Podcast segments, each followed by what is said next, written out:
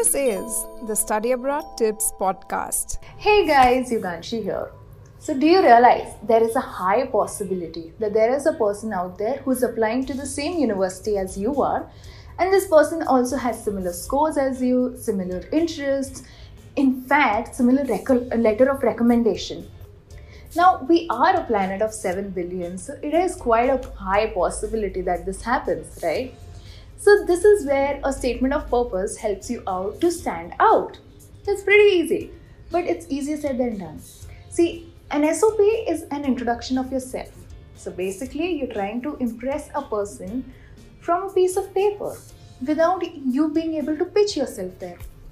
Hmm, very interesting. Now, according to this blog that I was reading on iSchool Connect's website, it said something on the lines of the tips and tricks that you should definitely look out for when you're writing an SOP. So, today I'm sharing that with you guys. Now, the first thing is always, always keep your SOP professional. It should be in a paragraph format, it shouldn't be more than a page and a half. I mean, after all, you are pitching yourself on a piece of paper. So, let's make it as presentable as possible. Another thing is always make your SOP customized to the university that you're submitting it to. For example, you've written an SOP for University of Bristol, but then you've also written stuff like, oh, the Bristol city is so fantastic. And then you end up submitting the same SOP to University of British Columbia. I mean, it is gonna look so embarrassing. And it really puts or it really gives a bad impression on your SOP to, in this case, University of British Columbia. It is also very important that you keep your name and the course that you're interested in on top of your SOP because it helps in associating to the person who's reading the SOP.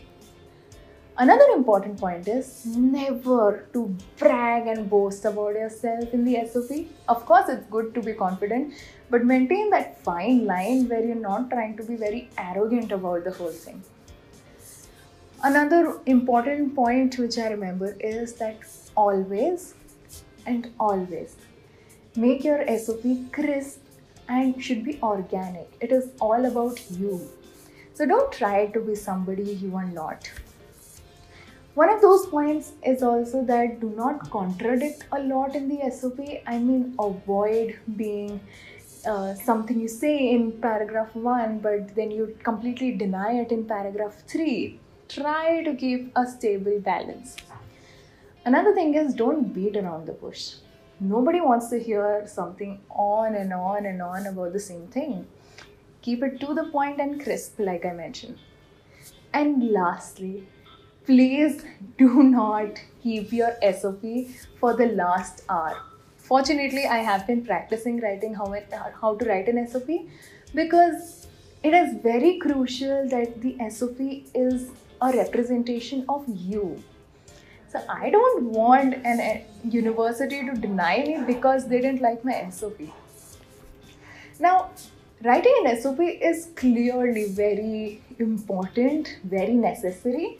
So this is exactly where iSchool Connect is also helping me out with their SOP and essay grader. So here I am on the SOP and essay grader and here are a few details that I'll quickly fill out.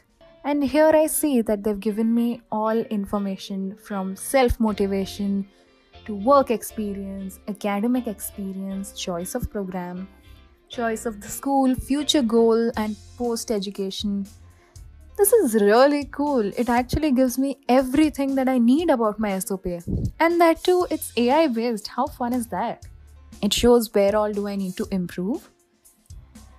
Now, to fast forward this bit a little, I also see that there's a lot of corrections in terms of the language, the grammar, voice is it active or passive voice coming through so i'm going to continue working on this until this becomes the perfect statement of purpose all right guys that was how to write a statement of purpose with me and if you have any more questions or queries do reach out to us and also check out iSchool Connect's website and their blogs because that was truly a lot of information which I needed.